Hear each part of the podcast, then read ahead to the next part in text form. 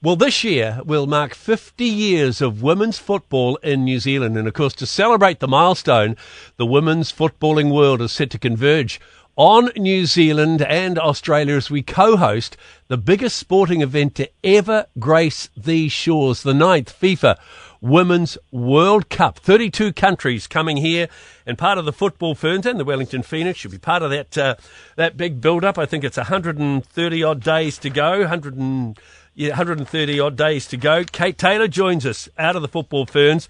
Morning, Kate. Morning, how are you? I look very, very well. Sounds exciting, doesn't it? With the with the cup not that far away, 134 days to be exact. Haha, yeah, it's it's getting really, really close, and I think everyone's really looking forward to it. For you yourself personally, what's the build up for you been like? Yeah, I think it's been really busy, and obviously it, it's, it is close, but we're still in club season, and so you, you have to focus on that and, and what you're doing with your club, but also improving every day and, and making yourself be in the best position possible to be selected for that, that team and that awesome event. So the team for you, I mean, you're still waiting for selection, hasn't been selected yet, the final team for the World Cup? No, definitely not. I think there's still still lots of time to go and a lot of hard work to be done, and I think it'll it'll come down to the to the day that it's done to yeah to see, to see who's in that team, and I think it'll be really exciting for everyone. Playing in those build-up matches, how how did you fare there?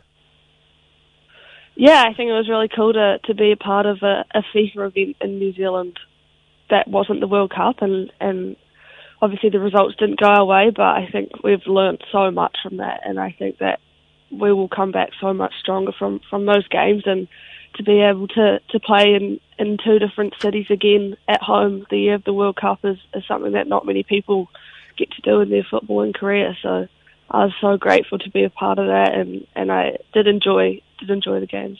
And playing against the United States as well, that must have been something special.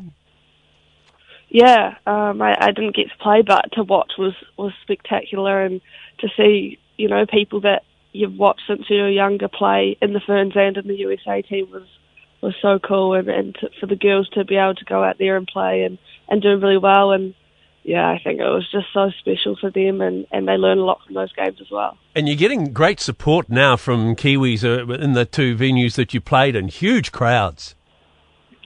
Yeah, it's really good. I think we're we're continuing to build on that, and I think that's something that will continue to build throughout the World Cup, and, and you bring the likes of the USA, New Zealand again, and bring their supporters over as well. And I think those crowds are just going to continue to, to soar, and I think it's really special. How did you get into football? What made you decide to go down that road?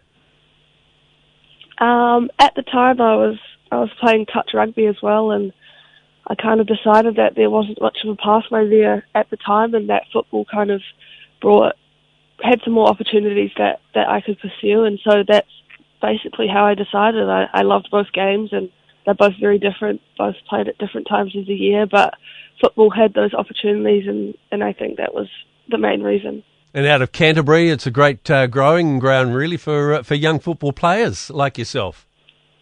Yeah, definitely. I had some awesome opportunities and some great coaches down there, and a lot of support, which was so helpful. And yeah, the Canterbury United Pride helped me a lot, and, and the likes of Annalie Longo and Alana Gunn, and so I've been very lucky with with who I've been surrounded by my growing up career, I, I guess I'd say. But yeah, there's still some awesome players coming out of there, and, and some of the Ferns as well.